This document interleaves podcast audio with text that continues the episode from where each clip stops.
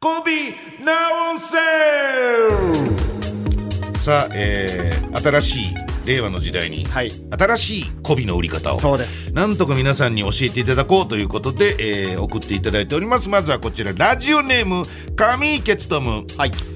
宅飲みなどに、えー、お家で飲むってやつですね宅飲みなどにお誘いいただいて出された料理を食べた時いやこれはちょっと店レベルですねなんでお店やらないんですかやったらいいのにと言うと相手はまんざらでもなさそうに喜びますコビナオンセル流れるようにいきましたね、まあまあまあ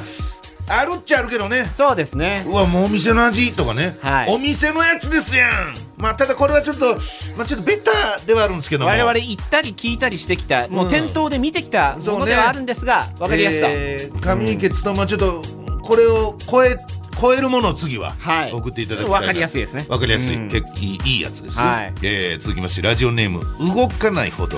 まあ、つまりほどね、えー会社の同僚に仕事上のアドバイスをした時なんでそんなに上手に言語化できるんですか欲しかったのはそれでしたと言われてまんざらでもありませんでしたコビーナウンセル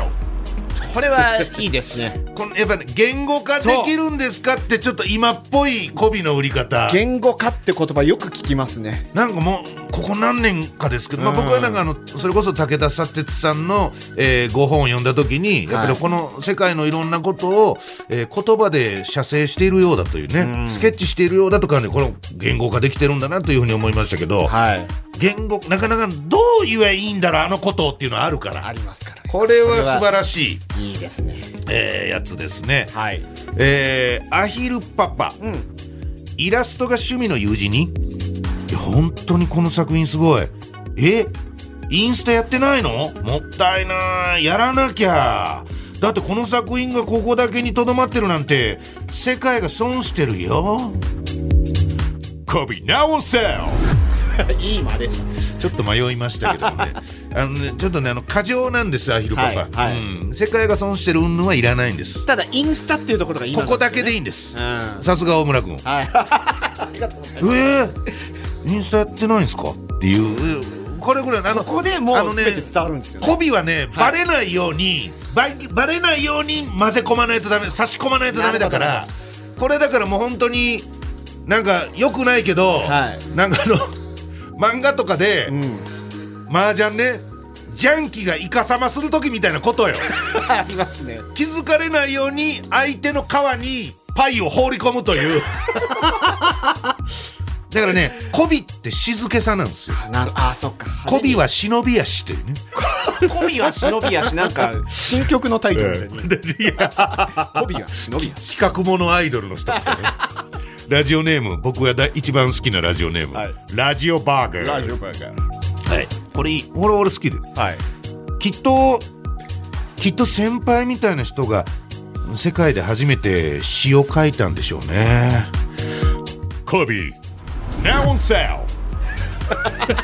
何を言ったよ何を書いたよそしてえーえーっとあと一通ニョペヤマさん、はい評価面談の時に部下が私にこう言いました、評価していただきありがとうございます私はニョペヤマさんの部下いやむしろニニョペヤマさんと同じ地球に生まれてよかったと心から思っています世界陸上の織田裕二みたいな媚びですが悪い気はしないですねノーコビ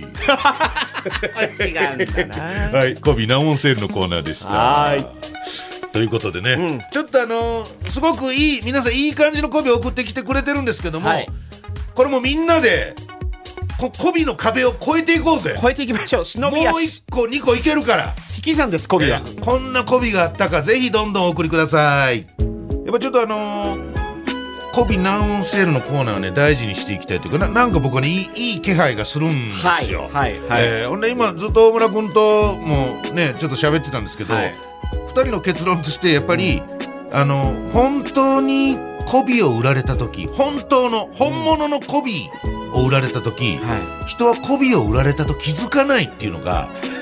これがやっぱ多分真理やなっていうかものの5分の間にそんなことにたどり着きましたねだか我々らその本本当の本物の媚びを売っている人は媚びてないんですよね結局そういうここなんですよねなんか合気道の極意みたいな、はいその武術の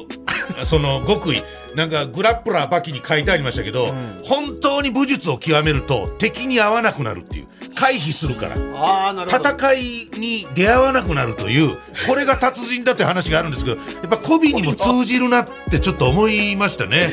すごいよなえーいや素晴らしい考察が生まれましたけどもね。このコーナーの発端は、うん山田さんがそのそれ着てるものをレディースあ靴でしたっけ靴くあのなんか新しい靴履いていったら、うん一緒に共演してるあの女性のアナウンサーの方が、はい、まあまあそれ可愛いぐらいは言ったのかな、うん、えそれってレディースあるレディースサイズあるんですかみたいなこと言ったのよこれがきっかけですよねこのコーナーこのねやっぱ短さというか、う余分なもののない感じん、そうさっきのだからイラストの話で言うとインスタやってないんですかここで実は十分なそれんですよ十分なんですよで人って足した媚びをね人を足したくなるんですよう媚びを盛りたがるんですけど世界で一番とかそう言い出すとあこいつ媚び売ってるなってなる媚び売ってるなって気づかれたらもう媚びを売れないんです これがねやっぱ媚び論コビロンが出す一冊出せるんだよなこれちくま書房から出しましょうかこんなに新書でちょっと細長いそ本うででいいです ね媚び論というねコビロンなかなかこんなこびてこうぜって言ってるえのもないですからね、まあでも媚びは人間関係をねやっぱりはい円滑にしますからね、しますから素晴らし良いこといです